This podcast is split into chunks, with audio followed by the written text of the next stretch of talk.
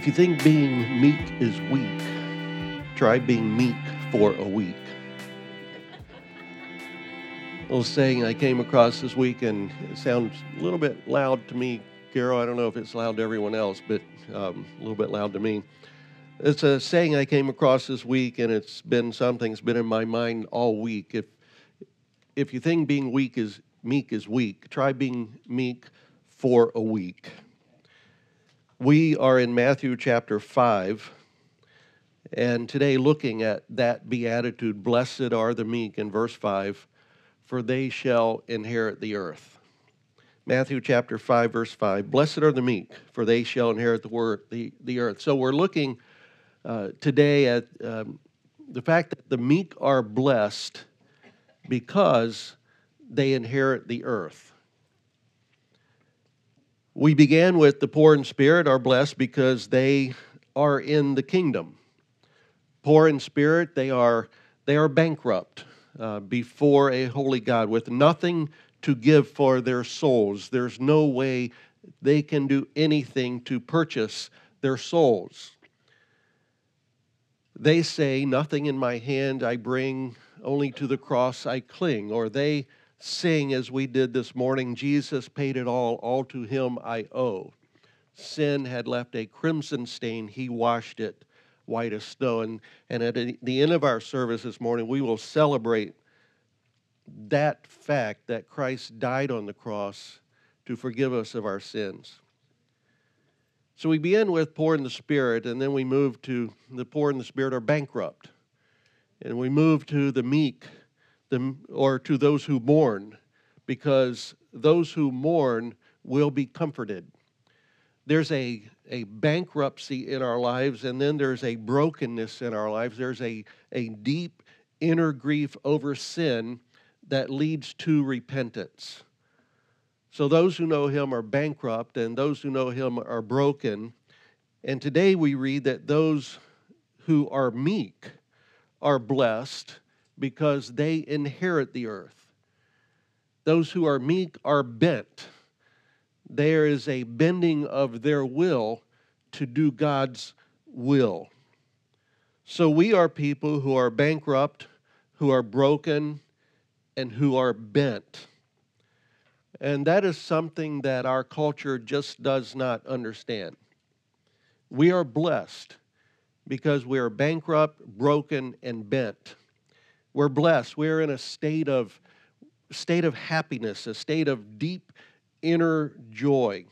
I like the definition of, of being in an enviable, enviable position for receiving God's favor as an extension of His grace. We're in an, we are those who are to be envied because we are in a right relationship with God because of Christ, and we're in a position to receive His favor as an extension of His grace. That is, those who are bankrupt, those who are broken, those who are bent, are enviable. Enviable because they are recipients of God's gracious favor. We have experienced the grace of God. Now remember the Beatitudes as we've as we have begun uh, the Sermon on the Mount. The Beatitudes are the introduction to the Sermon on the Mount, and and they are a chain. They've been called a a, a golden chain that each link connects to the next link. And if you have one of them, you have all of them. And the Beatitudes describe who we are as those in the kingdom, not what we do as those who are in the kingdom, but who we are as those in the kingdom. That God's approval rests on the person who recognizes spiritual poverty. And that person connecting to the next link will mourn over that spiritual bankruptcy because of sin.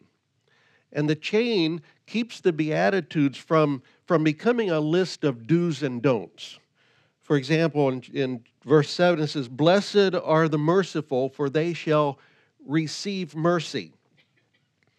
We don't start there. We can't wake up one morning and say, I've been very unmerciful this week and I'm going to be more merciful to all of the people I come into contact this week, and, and I'm going to do that. It's like when you were you were a kid. If you grew up in church, you went to the weekend uh, retreat, and you said, "I'm really going to do better this week." And you go back, and by the end of the week, you're not doing better this week. And it's the same with being merciful. We can try really hard to show mercy, but we can't do that. We can't just say, I'm not merciful, so I'm going to be merciful. We need to begin with poverty of spirit. We need to then be, move to mourning. We then move to being meek, for the meek shall inherit the earth, and those who are meek hunger and thirst after righteousness, and those who are the people who are merciful.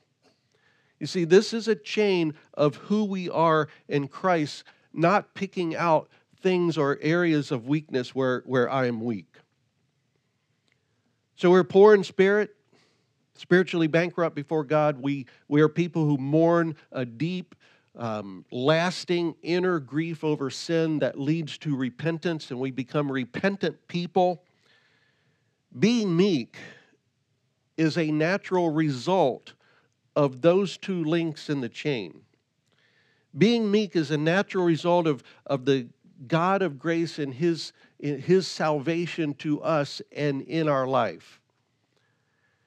It leads to a hunger and a thirst for righteousness. So the question really is how can we how can we not be meek before a holy God if we understand our bankruptcy and we understand mourning over sin, how can we then not be those who are meek? That's why we preach around here. Some it's a popular thing. I think John John Piper made it popular. I think it was um, Jerry Bridges in his book The Pursuit of Holiness who said, "Preach the gospel to yourself every day." That's because w- what we what we do must come from who we are. It's not just a list of do's and don'ts, it comes from who we are. And that includes everything that we do in life. It includes our relationships at work, it includes our relationships at school, uh, sports that some of the kids, some of the boys might be involved in. It includes Bible study.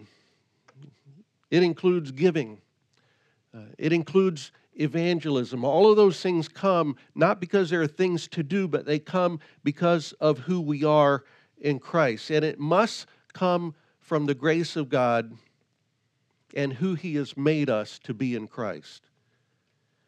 He's made us to be poor in spirit, He's made us to mourn over sin, and He's made us to be meek. So, verse 5 begs really two questions this morning. What does it mean to be meek? And what does it mean to inherit the earth? If that's who we are, and that's what we're going to look forward to, what, what does it mean? How do we how does that apply to our life? And so we want to look at those two questions this morning. The first one being, what does it mean uh, to be weak? And if we think of uh, what the first thing that perhaps comes to our mind, because what we have seen uh, on TV or in movies or or in the news. Um, first thing that often comes to mind in the world when we think of meekness is weakness. Those who are who are timid,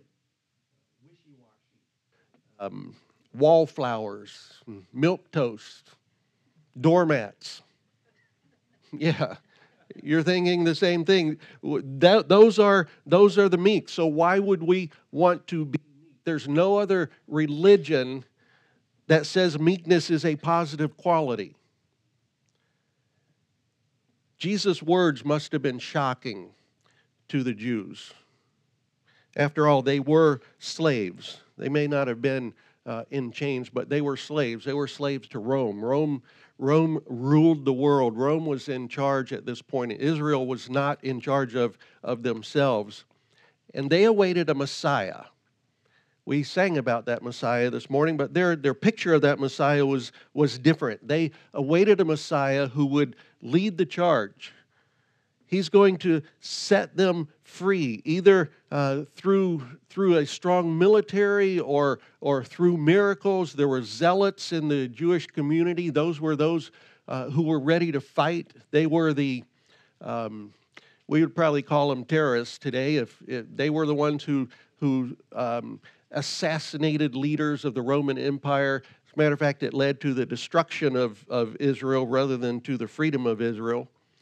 They were looking for a military leader. The, the Pharisees, they believed in miracles. They, they saw Jesus. We, we, we read that he was, um, he was healing the sick, he was uh, opening the eyes of the blind, he was creating food with his hands to feed the crowds, and they saw these miracles. So, in their minds, they've got to be thinking, could this be the Messiah?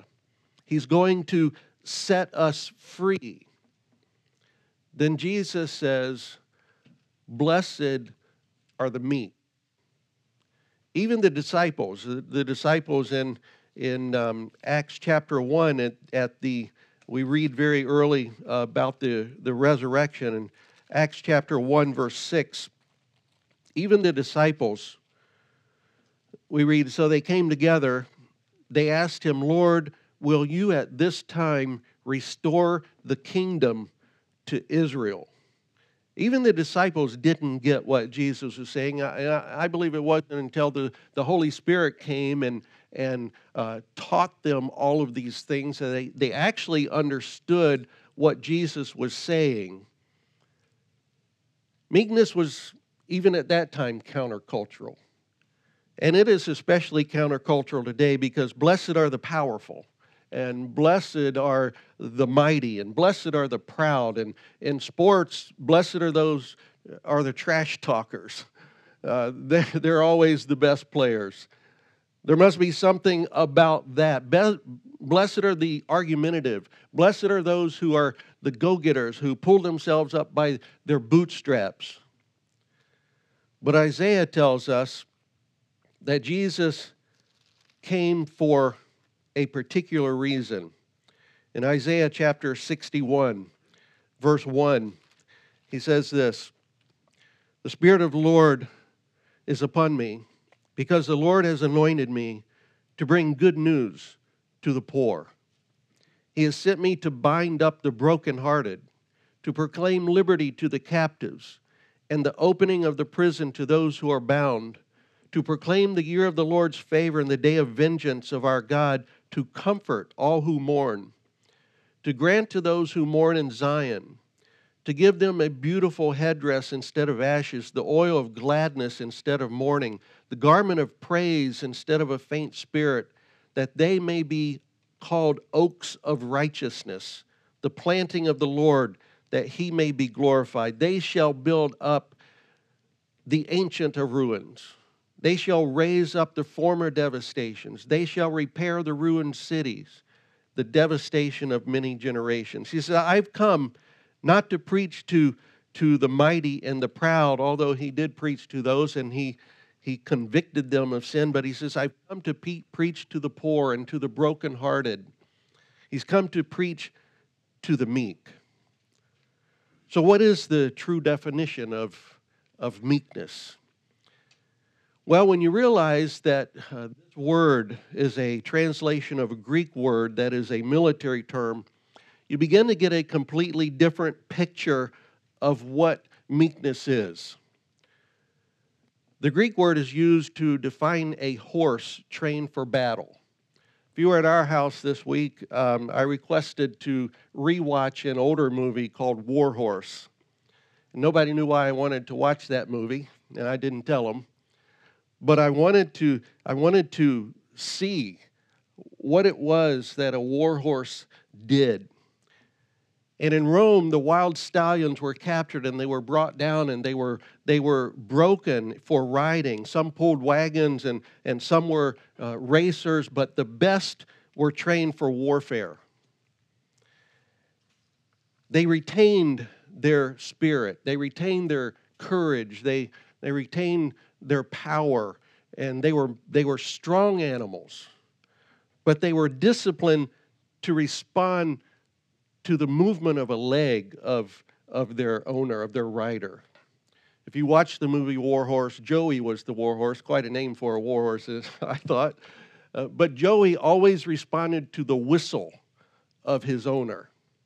He responded and he was obedient to his master. They're not frightened. They run into battle, they run into the arrows and the spears and the torches. And the, the, the meaning of this word is that those horses are meeked. They're actually said to be meeked. To meek a horse is, is to take him from wild rebellion and make him completely loyal and dependent to one master. That's what meek means. It also means to take away their, their fearfulness and make them unflinching in the face of danger. And these stallions, they become submissive, but certainly not spineless. They embodied power under control. Meekness is not a personality trait. It's not blessed are those who God made uh, gave a personality who that's quiet. Uh, it, God would get no glory if he was if he was referring to a personality trait here. And in, in Matthew chapter five verse sixteen, it says, "In the same way, let your light shine before others. Why? So that they may see your good works and give glory to your Father who is in heaven." God is God is making people who will bring Him glory. So He's not saying just because you're quiet, uh, just because you're reserved uh, just because you don't like attention. That's not what he's saying here when he says, You are the meek and you will inherit the earth. This is an obedience to God by bending my will to do God's will.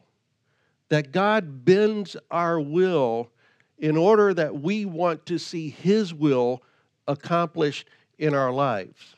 That's why we pray, May your will be done on earth as it is in heaven. That is the meek person. When Paul speaks of the meekness and gentleness of Christ, he describes this kind of obedience that Jesus did not suffer on the cross because he was a meek, weak doormat. He went to pay a price that had to be paid for all of us, including you and me. One writer put it this way that he marched into hell to keep us out. That is meekness. What was Jesus thinking when he when he said this in this sermon? I wish we had all of his notes and, and all of the words that he said, but I think if we um, look at Psalm 37 for just a couple of moments, we'll have an idea of what Jesus had in mind. And I find it always interesting that in the Bible study hour, uh, when things coincide, that uh, is really quite amazing. Bob had us read from the last part of Psalm 37 this morning, and, and George read for us the first 11 verses of Psalm 37 this morning. But I think in this psalm, we understand what Jesus meant as he said in Matthew 5 5 Blessed are the meek, for they shall inherit the earth. Psalm 37, verse 11 says this But the meek shall inherit the land and delight themselves in abundant peace. Sounds familiar. And if we were to read the Greek version of the Hebrew Old Testament, it would be word for word Matthew 5 5. But the meek shall inherit the earth. Kind of makes me um, think that more than likely Jesus had Psalm 37 in mind when he said, The meek will inherit the earth. In verse 9, it says, For the evildoer shall be cut off, but those who wait for the Lord shall inherit the land. So, who are the meek? Well, verse 11 tells us they're going to uh, inherit the land. Verse 9 tells us that uh, the people who will inherit the land are those who wait on the Lord. So, waiting on the Lord must have something to do with being meek. So, what does it mean to wait on the Lord? Well, I think we could uh, go to verse 8, it says, Refrain from anger and forsake wrath, fret not yourself, it tends only to evil. For the evildoer shall be cut off, but those who wait on the Lord shall inherit the land. It has something to do with refraining from anger and forsaking wrath and not fretting about myself, not worrying so much about myself. I think it begins in verse 3.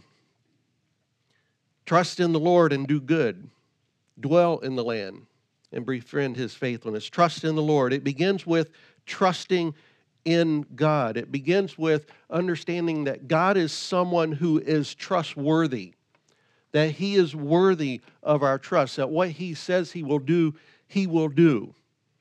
And so when we trust in the Lord, then in verse 5, we commit our, your way to the Lord, trust in Him, and He will act. We trust in the Lord and we commit our way. The weak, the meek commit their way to the Lord. What does that mean? Well, if, if you had an old King James version, you would see a note in there that's on the word commit. Commit your way to the Lord. It means to roll. It means to roll your way onto the Lord or roll your burdens on Him. Roll your failures on the Lord. Roll your fears and the, the roadblocks in life and everything that hinders you. We read that, don't we? Cast all your cares on Him, for He cares for you. And so we trust God and we roll everything in life that would be a failure or a fear or a roadblock, we roll it onto Him. And then in verse 7, it says, Be still before the Lord and wait patiently for Him. If we roll our cares onto the Lord, we give them to Him. We don't roll them onto Him and then hold on to them but we, we wait patiently for the Lord. We wait for God to work in those situations. We could say here, be still before the Lord and wait patiently on Him. Quit griping. If you've given something to the Lord, stop griping about it. You've given it to Him, don't take it back. Don't, don't try to solve it yourself if you've actually given it to Him. And then He says, refrain from anger, and forsake wrath. Fret not yourself. Fret not yourself. It results in not holding grudges. It results in uh, not being angry. It results in forgiveness. Well, the question then becomes why does no one accuse me of being meek? And why, um, why aren't we meek in the faces of face of brothers and sisters? Why aren't we considered meek in the face of our neighbors? I think it's because we we easily confess our sin to God. And we confess to God that we are we are sinners. But when a brother comes to me and tells me that I am a sinner, well, that's not so easy for me to accept. And the gloves then come off. We're quick to defend, but we're not quick to defer. We're quick to defend ourselves, but we're not quick to defer and give things to God. Charles Spurgeon was right when he said, If any man thinks ill of you, do not be angry with him, for you are worse than he thinks you to be. And that is the truth. I'm not ready to let others say to me the very things that I'm willing to confess to God. And that is a hypocrisy. And that hypocrisy exists when meekness is absent. Martyn Lloyd-Jones, in uh, his writing and in his sermons, summarized this by saying this Meekness is essentially a true view of oneself expressing itself in attitude and conduct with respect to others. A man who is truly meek, or a woman who is truly meek, is the one who is truly amazed that God and man can think of him as well as they do and treat him as well as they do. That is a meek person, a person of gentle spirit, humble, sensitive, patient in relation to others. There are many examples of this in, in Scripture. Um, Abraham and Lot would come to mind when Abraham um, told Lot to pick wherever he wanted to go, and, and you pick this way, I'll go this way. You pick the good land, I'll take whatever's less. That was a meekness. Abraham had every, every right and every power to take whatever land he wanted. Joseph and his, um, his brothers. Joseph could have put his brothers in prison after they betrayed him, but he didn't do that. It was an example of meekness. But there are only two people in the Bible who were called meek one was Moses and one was Jesus. And in Numbers 12, Moses is called meek. Numbers 12, verse 1 is the story of Miriam and Aaron who spoke against Moses uh, because of the Cushite woman. And they said, Has the Lord indeed spoken only through Moses? Has he not spoken through us also? It doesn't say anything about Moses, but it says, and the Lord heard it. Now, the man Moses was very meek, more than all people who were on the face of the earth. And suddenly the Lord said to Moses and Aaron and Miriam, Come out, you three, to the tent of meeting. We need to have a conversation. Three of them came out, the Lord came down in a pillar of cloud and stood at the entrance of the tent and called Aaron and Miriam. And they both came forward, and he said, Hear my words. If there is a prophet among you, I, the Lord, make myself known to him in a vision. I speak with him in a dream. Not so with my servant Moses. He is faithful in all my house. It's very interesting in, in that conversation, there be that statement Moses was the most meek man in all the earth. Why that statement? Because Moses had every right to do whatever he wanted with Aaron and Miriam and Moses did nothing, but he trusted God. He rolled it onto God. He waited for God, and God worked in that situation. Be still and wait, stop griping. You can't take it back. Tell it to God, God will handle it.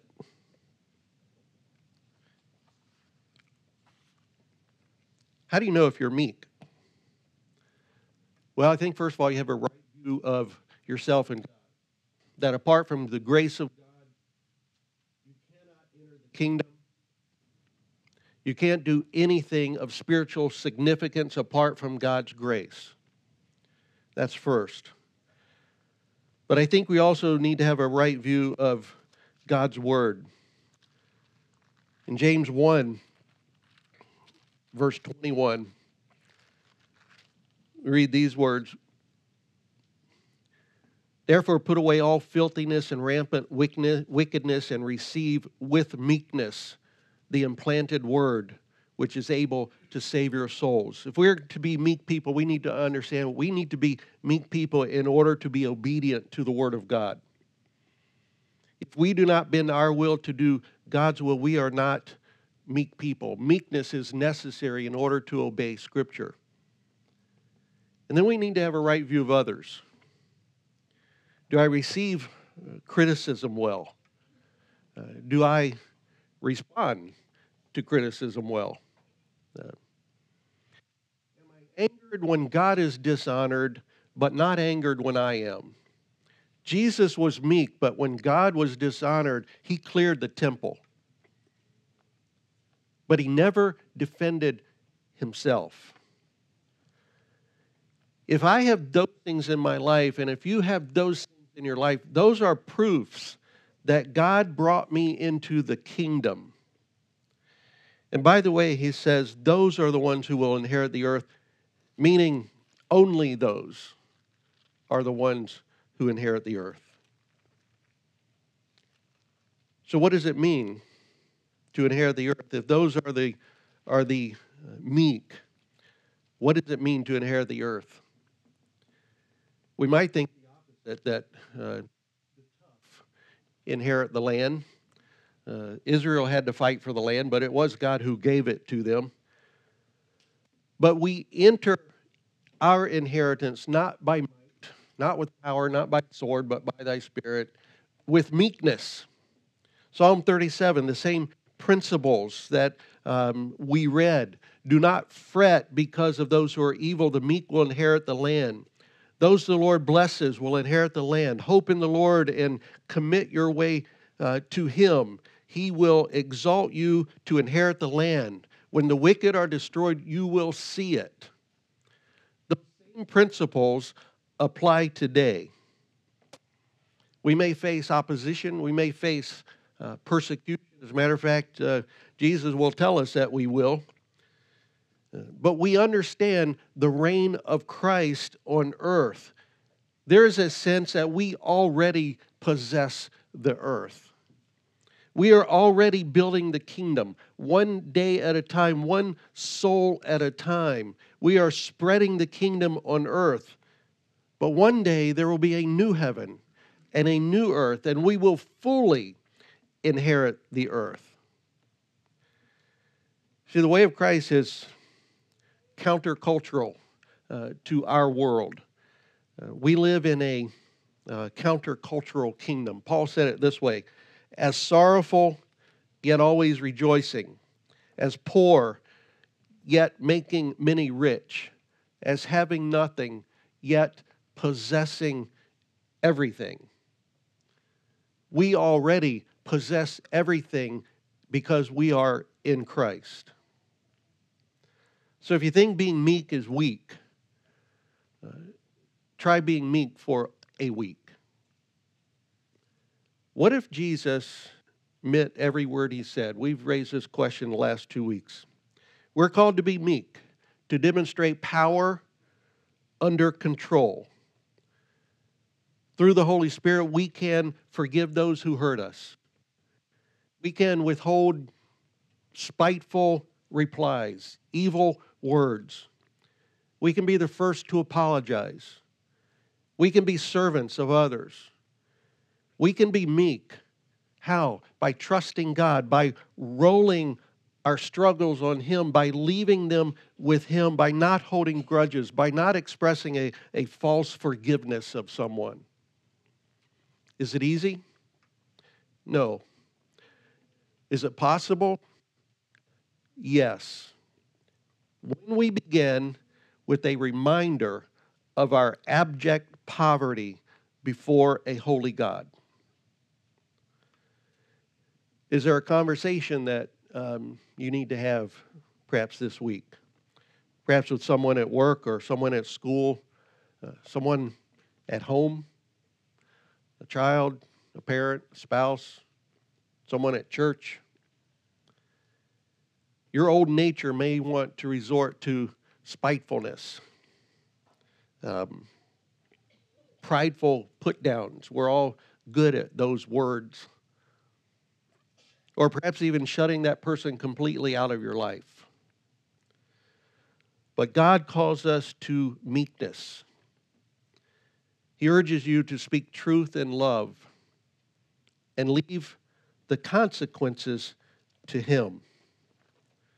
Paul writes in Galatians, Galatians chapter 6, verse 1.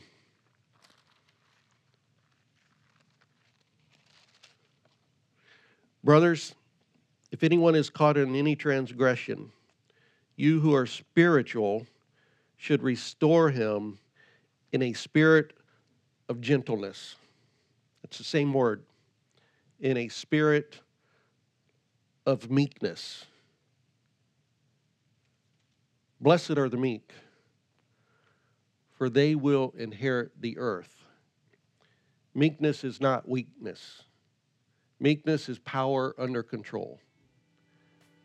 But if you think being meek is weak, try being meek for a week. Pray together with me.